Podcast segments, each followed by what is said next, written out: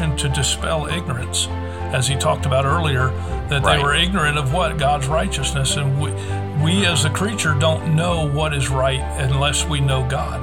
And until we know God, we can't know what's right, because he is the righteous one. And so this whole process of discipleship and the whole process of sharing the gospel with people is to dispel ignorance. On today's episode of General Order four, we're going to be talking about how discipleship is the key component of the Great Commission. Stay tuned.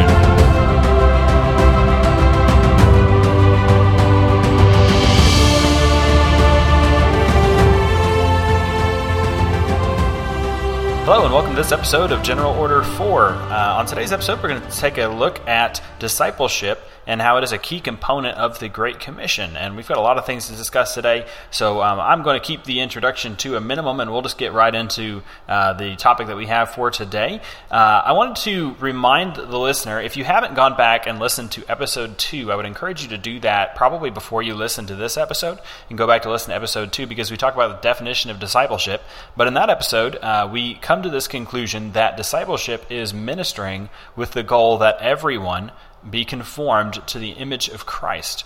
And if that is the goal of discipleship, how does discipleship, uh, how does that apply to the Great Commission? So we need to take a look. We're going to look at a, several passages of Scripture today. So again, if you do have the opportunity to get your Bible out and follow along with us, I would encourage you to do that. Uh, but if not, that's fine. We'll try to read the passages out to you. And uh, I believe we're going to start in the book of John. And I'm joined today, as always, by Pastor Brian Stewart. And so, Pastor Stewart, if you could go ahead and uh, open us up in John. Certainly. Uh, looking forward to uh, this discussion this afternoon. Uh, looking at John chapter twenty and verse twenty-one, just to kind of establish the context here, Jesus has already raised from the dead. He is now appearing to his disciples. And uh, just before he is uh, translated and, and goes back to heaven.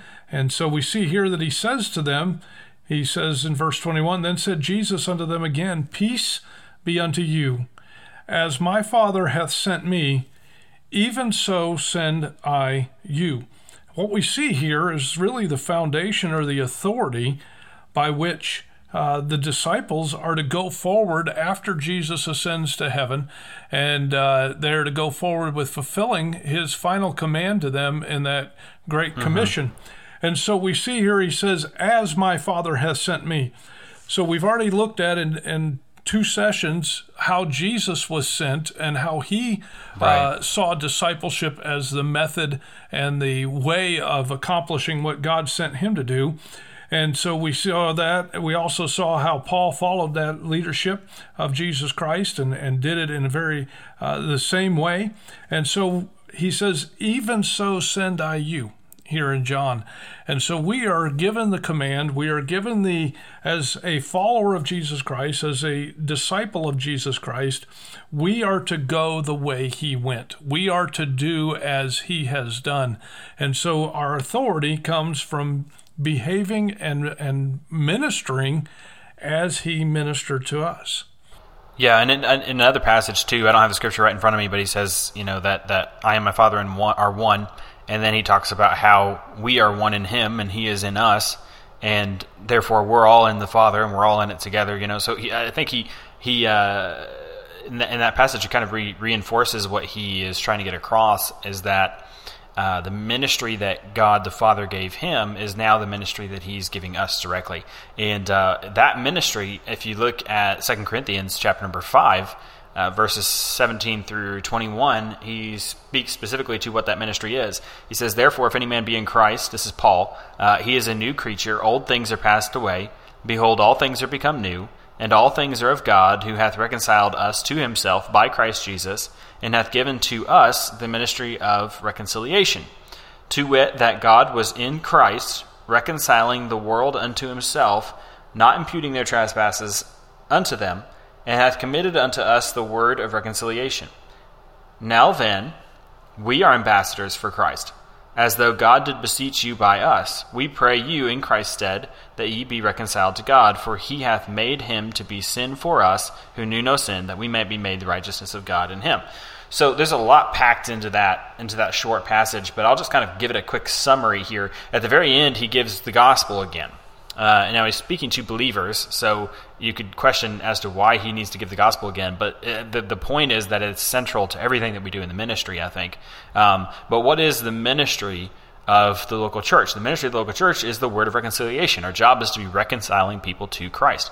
And, uh, and we've had several conversations now on this podcast about that word reconciliation. And it, it doesn't just mean that those people need to get saved. It also means that uh, that they their life and their lifestyle needs to be reconciled to Christ. And uh, again, at the beginning of that passage, uh, when he talks about giving us the, re- the ministry of reconciliation, who's he talking to? He's talking to a local church. Um, and I think it's it's pretty obvious that our job is not just to give the gospel, give the gospel, give the gospel to people, but also to bring them along. And the ministry of reconciliation is to see their life change.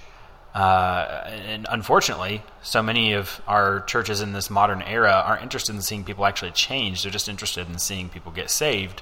Um, but then their lives don't seem to go anywhere because no one takes the time to teach them and to help them to reconcile themselves to Christ. If we re- if we remember what this recon- reconciliation is really reconciling to, what are we being reconciled to? What our created purpose was. What were we created mm-hmm. in the first place for? That's to fellowship right, right. with God and to bear his image and his likeness to the creation, to the world that he created. And so when we are reconciled to him, it is our life now is able to glorify God or bear his image, and that's why he makes it such a strong point in the New Testament that we're to be measuring up to the fullness of the stature of Jesus Christ. And so that reconciliation right. is that entire process that starts at salvation, but then continues as I get ministered to through the local church, and then uh, that process of discipleship that helps us. Yeah. And notice at the end here, he talks in verse twenty-one, he says that we might be made what? The righteousness of God in him. Mm-hmm. And at one time, man was that, was that in that position, you know, before yes. Adam and Eve sinned in the Garden of Eden, they were already reconciled to God. They were already perfect. They, well, they didn't even need to be reconciled because they'd never fallen out of Uh, fellowship with him. They were still in their perfect state, um, in which he created them in. Um, and so now we have need, obviously, of reconciliation so we can be brought back to God. But as long as we're here on earth, uh, we still have some reconciling, personal reconciling to do. And that, again, happens by being taught and trained by someone who's further along in that process than we are. Yes. And that term righteousness of God, that we are the righteousness of God in him, if that word righteous is really defined for us in Scripture, if we look at Luke chapter one and verse six, we see God actually defining for us in his own word what he means by being righteous.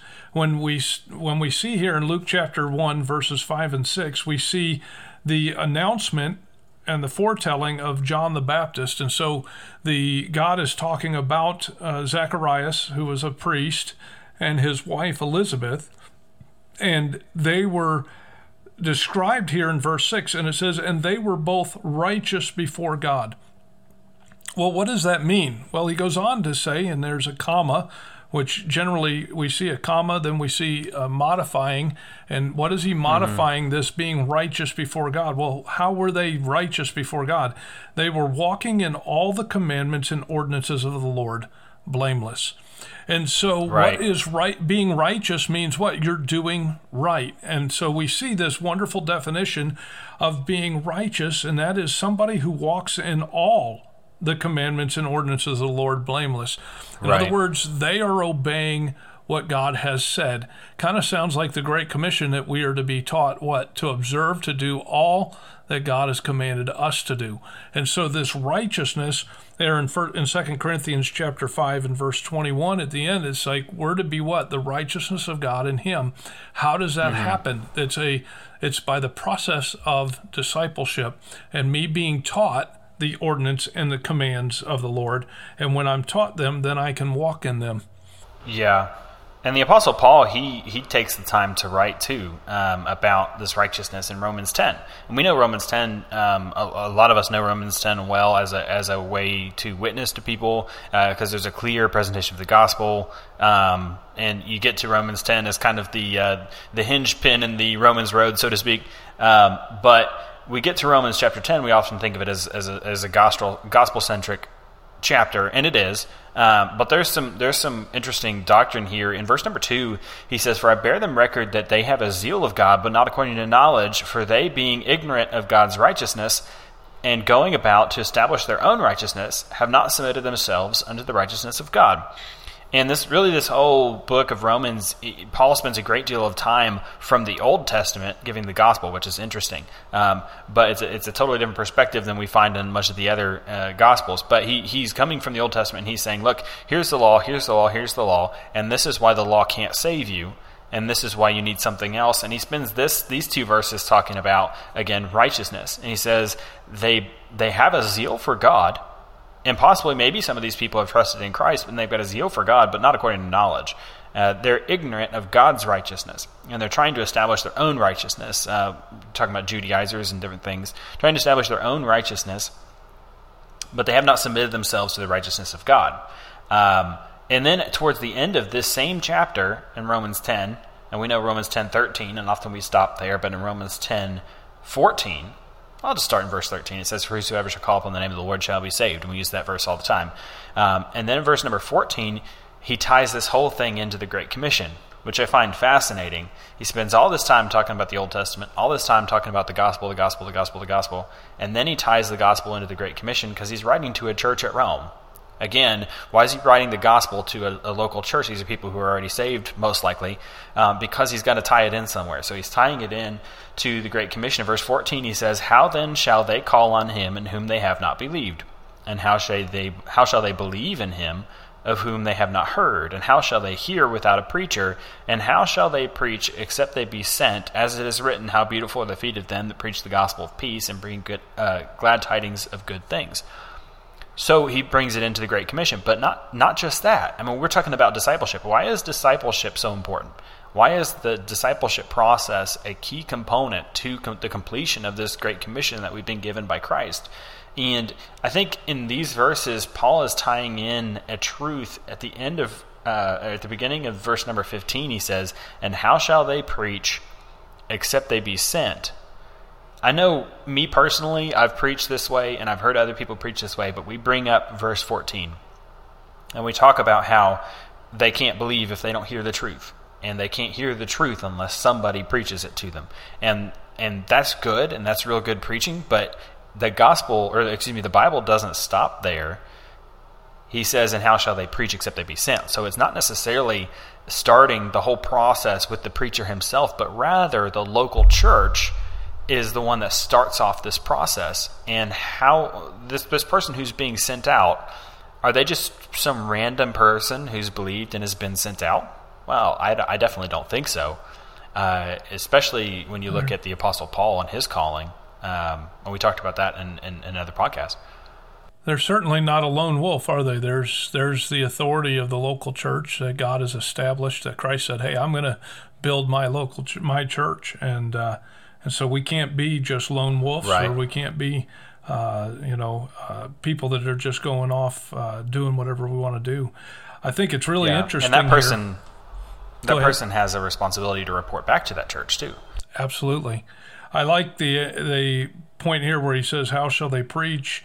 The whole point of this is really the Great Commission is, and we are being sent with the Great Commission to dispel ignorance, as he talked about earlier, that right. they were ignorant of what? God's righteousness. And we, we mm-hmm. as a creature don't know what is right unless we know God. And until we know mm-hmm. God, we can't know what's right, because he is the righteous one. And so this whole process of discipleship and the whole process of sharing the gospel with people is to dispel ignorance. And not that they're stupid, but that they're ignorant mm-hmm. of what is right and what is good and what is holy. And uh, you and I get to be a part of that process and be the ambassadors for Christ. Uh, it's just a wonderful blessing, and thankful that God includes and let, would let us be a part of that. If we look at Mark chapter sixteen, we see uh, one of the passages that deal with the Great Commission as Jesus is talking to his disciples, and he's giving them the, the Great Commission. We really see a wonderful Uh, two things that are really done here. He defines exactly what the the Great Commission is all about. and it is that we are to do two things. One, we're to go into all the world, and that three-letter word A L L is simply not telling us, it's telling us that we're to go everywhere. There is no place mm-hmm. that we're to be not going into the world. But when we go, what are we to do? Are we to try and uh, help people with their social standing? Are we to help them in their political or geopolitical standing? Are we to help them in their physical standing or their physical health? No, he says very clearly, we are to go into all the world. If we're a disciple or a follower of Jesus Christ, we are to go as he went, as he was sent. We are so we so are sent, and we looked at right. that in John twenty, twenty-one. But now he's saying, hey, I want you to go into all the world, and I want you to preach the gospel to every creature.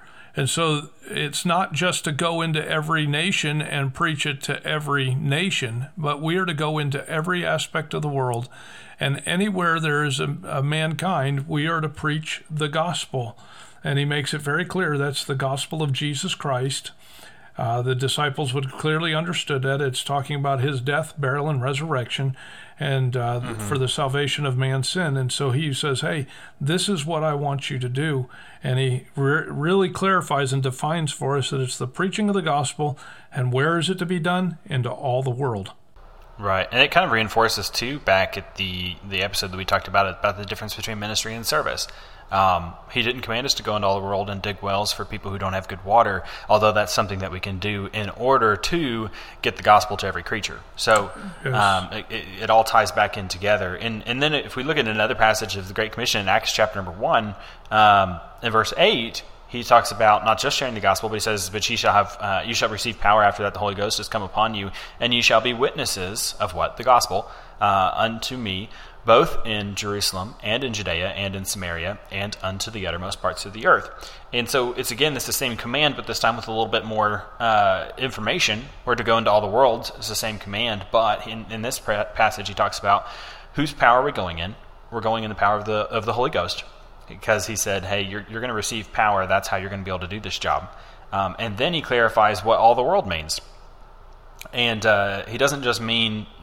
You, you know, I'm going to Australia, you know, this guy's going to Denmark, this guy's going to Africa, or wherever wherever it is missionaries are going to, but that each church is responsible for reaching all the world at the same time. He says, be witnesses unto me both in Jerusalem and in Judea and in Samaria and unto the uttermost parts of the earth. Those are all things that are taking place at the same time. And you can tell that that's what he means, because he says the word both. Um, all of these things are supposed to be taking place at the same time. So you're supposed to be reaching uh, Jerusalem, or what my version of Jerusalem is. Uh, for me, I live in Knoxville, Tennessee, so Knoxville, Tennessee is Jerusalem for me. Um, but he says in Jerusalem and Judea, which is that area right around Jerusalem, and Samaria, that area that nobody wants to go to, and the uttermost parts of the earth, the farthest reaches of the planet. Um, I'm a missionary to Australia. I'm From where I live, I'm quite literally going to the farthest reaches of the planet. If I go any further, I start coming back home. Uh, but the, the the Great Commission, the command for my local church, is not just to send me to the other side of the planet. It's also for them to reach their own city, their own state, and to reach out to those people that nobody else wants to reach out to. In Matthew chapter twenty-eight, verses eighteen to twenty, we have probably the most recognizable passage that uh, Jesus gives to his disciples, and we have his instructions, and it says in verse eighteen, and Jesus came and spake unto them, he's talking about his disciples there, saying, all power is given unto me in heaven and in earth. Go ye therefore and teach all nations, baptizing them in the name of the Father and the Son and the Holy Ghost, teaching them to observe all things whatsoever I have commanded you, and lo, I am with you always, even unto the end of the world. As we kind of wrap up this uh, episode here, to really define this discipleship as the the key component of the Great Commission, I want us to look at this passage and and see how really it is the central part, because the Great Commission starts, first of all, with identifying whose power we are to go in. Uh, we are to go in mm-hmm. God the Father's power that is sent to us through Jesus Christ. So as God the Father sent Jesus, so we are sent uh, out into the world with his same power and his uh, mm-hmm. strength to be able to go uh, and do what he's called us to do. Then he says the very first thing that we are to go and do is teach all nations. When we looked at Mark, we saw that that was defined as preaching the gospel. So what are we mm-hmm. to teach? We're to teach the gospel. That means that Jesus died on the cross for our sins, that right. he buried, was buried, that he rose again on the third day, and all of that happened according to the Scriptures, according to the way God said it was going to happen in the Scriptures. And so that right. is the first aspect of the Great Commission. We are to go and teach how many people? All nations. We're to go into all the world, into Judea and Samaria and the uttermost parts of the world, uh, starting in Jerusalem. So all of these passages are saying the same thing, but they give us the wonderful nuances of this Great Commission. And then when somebody accepts the gospel, then we are to baptize them, and they become a part of the church. They get established in that local church. And then what, are the, what is supposed to happen? What is the primary function of the local church? Is to edify and build up the believer. So this person mm-hmm. that's been saved, received the gospel, they've followed in the step of obedience in baptism and become a part of the church. Now they are being edified and built up in the by the word of God so that they can become a minister of reconciliation, as we saw in Second Corinthians, and as we see in other passages that we're to be ministers of the gospel of Jesus Christ, ambassadors for Christ. And so they are to be discipled. And notice how he talks about discipleship in verse twenty. He, he defines discipleship as what? Teaching them to observe all things whatsoever I've commanded you. So you and I, as believers in Jesus Christ, are to share with people and teach them, not just to hear it, not just to intellectually receive it, but to observe, to do all that is commanded. Why? Because in that is where righteousness lies. And right. that righteousness is what is important, is what is important because we are righteous in Christ. And so as I understand and know Christ, as I understand his commands and his uh, instructions for me, then mm-hmm. I can be righteous in him by following and obeying those, just like Elizabeth and just like right. Zacharias did. And so we see, we see here that he wants us to do that. Well, if I'm being discipled to observe all things whatsoever Christ has commanded us to do, well, then I'm going to be conforming to the image of Christ, and I'm mm-hmm. going to be glorifying God. He says in uh, First Corinthians ten thirty-one, that whether therefore you eat or drink or whatsoever you do, do all to the glory of God. And so we find in John fifteen eight, herein is my Father glorified, that you bear much fruit. Mm-hmm. So here's where discipleship really is that key component to the Great Commission, because I can count how many people I give the gospel to and how many people receive it. I can count how many people get baptized and become a part of the local church and start attending the local church. And so there's really a, a, qu- a quantitative value to those two things. We find on the other side of the spectrum or the scale, we have conforming to the image of Christ and glorifying God. In order to glorify God, I've got to bear much fruit. That means I've got to lead people to Christ and, and give them the opportunity to receive the gospel. And, and if I'm going to glorify God, that's the way I'm going to do it. And I need to be conformed to his image. But I can't really put a count or a number on how many people are conforming to the image of Christ this week, or how many people are really glorifying God with their, with their life this week. And so right. that's more of a qualitative thing. How do I... How do I have a balance between those? Because we've seen so many churches over the years that get all focused on how many salvations and baptisms there are, mm-hmm. and they, they are, and there's nothing wrong with that, because that's certainly part of the Great Commission and a valuable part of it. But the other part of the Great Commission is that we conform to the image of Christ and that we glorify God with our lives. So how do we get to there? I think it's by having a balanced approach to discipleship. And really it's saying, hey, just like Christ was balanced, he spent time with the multitudes, giving them the gospel, telling them who he was and preaching to them. But he also spent a uh, a lot of time with his disciples, helping them to grow and mature so that they would be able to go and do the work of the ministry when it was time for him to go back to his Father. And so discipleship Uh, is that key component or that linchpin of the Great Commission. And if we have a balanced approach to discipleship, then we should have a balanced approach to the ministry. And the Great Commission really can be summed up in this. It's giving the gospel to every creature, here and abroad, and I can't give it to every creature by myself. So I need to partner with others, and that's what the importance of the local church is, and that local church partnering with church planters around the world who are going around giving the gospel and establishing local churches so that they can also be edified and built up right. to do the work of God. So it's the giving of the gospel. It's the establishment of it being established in the local church through the first step of obedience in baptism. And then it's being taught in that local church how God wants you to conform to the image of Christ so that you can glorify God by what? By bearing fruit for him. Mm-hmm. Now, what kind of fruit? Much fruit. Not just fruit, not just more fruit, but much fruit. You'll see it's that third level of fruit bearing there in John chapter fifteen. And so the Great Commission, in order for it to be accomplished, it requires the local church. It requires the ministers, that the, the believers in that local church being equipped mm-hmm. to be the ministers of reconciliation, so that in the end, who gets all the glory? Well, it's the one that sent our Savior, and it's our Savior who sent us, and it's our obedience, and basically it's our living righteously in all the ordinance and commands of God blameless. Right. And we, we obviously, you know, we, we believe that the, that the gospel is the power of God unto salvation, that it's it's nothing else. It's nothing that we can do to give people uh, the power of God unto salvation. The reconciliation process, um, we know that we have, we have status in heaven because Christ's robe is placed on us and our sinful robe was placed on him at the cross. So that's not what we're talking about. But we are talking about um, a, a personal holiness being developed in a, in a believer's life. And as that personal Amen. Holiness is developed in that believer's life, he then becomes more effective to go out on his own and fulfill the Great Commission, and as as God intends for him to do that. Um, and, you know, I, I, I go from church to church and on deputation, and I present what God's given me to do.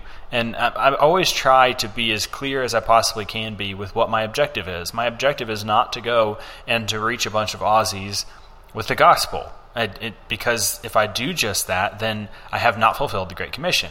My goal is to go sure. and reach as many Aussies as I can, because God wants Aussies to go into all the world and preach the gospel, uh, that the world is supposed to be being reached not just from America, but from Australia as well, uh, because every local church has a responsibility to go into all the world and preach the gospel in Jerusalem and Judea and Samaria and the uttermost. And every local church has a responsibility to make sure that the believers that are in that local assembly are reconciled to Christ and are sanctified, have personal holiness, so that they can be effective ministers in Jerusalem um, and in Judea. So, you know, we can't focus so hard on one side of it. I happen to be the uttermost for the churches that support me, but I also am to be Jerusalem and Judea and the uttermost for the church that I will one day establish in Australia. I have to be. It has to be both. It really, this this whole thing is what it's a it's a process of maturity. It's the process of maturing in Christ, being more like Him every day, and so we are blessed to have the opportunity to to have the knowledge and to dispel the ignorance of those that don't know how to do that. And uh, what a what a blessing to be able to grow in our own walk with Him, because certainly none of us have arrived yet. But at the same rate, we can continue to see others get closer to Him as well. Mm-hmm. And boy, there is nothing more encouraging than watching somebody grow in their walk with the Lord. And Christ makes no qualms about making sure we know where the power comes from in these passages either. You know, That's and correct. Pretty much every one of these passages he says, I'll give you power, or the power of the Holy Ghost to come upon you. Or in Matthew he says, uh, all power is given unto me. And then he says, lo, I am with you always. So he always makes it very clear that the, the power of the gospel comes from him. The power to disciple and teach and train other people also comes from him. Uh, so we get no credit in this thing. It's all, it's all him. Um, all we can do is work on our own personal holiness and teach others to do the same, and to be willing to teach and share the gospel with other people so that the Great Commission can go forward. None of it happens without uh, the power of God unto salvation, which is the gospel, and uh, the Holy Ghost working within us. So um, I think that's that's pretty much a wrap um, on what we've got today. Discipleship is a key component of the Great Commission. It is the key component um, of the Great Commission, because without it, the world cannot be reached. People have to be taught and trained to do the same thing, um, because if that, if that doesn't happen, then the work for the ministry ends after one generation. because no one was taught how to do it going forward. So uh, discipleship is the key uh, component for the Great Commission. I hope this is a blessing to you and encouragement. I hope you'll share it with someone else. Um, almost every podcast listening format has a share button on it. If you would, uh, take this particular podcast episode, if it was a blessing to you, and click the share button and share it with some other people. Um, if not, you can always copy and paste the link and share that on whatever social media or text messaging or however you want to do that. Uh, we are always happy to hear back from you as well, so please reach out to us on our Twitter or email account, and I'll give that to you uh, in the outro here. So thank you so much again for listening, and uh, we'll have another episode coming up next week. Thanks so much. All right, God bless. Thank you for joining us for this episode of General Order four. On the next episode, I'm going to be doing an interview with Pastor Hernan Holana of Sydney, Australia. If you'd like to reach out to us, you can reach us by email at general order four at gmail dot com. That's F O U R. Or on Twitter at generalorder, the number four. Please like, share, and subscribe.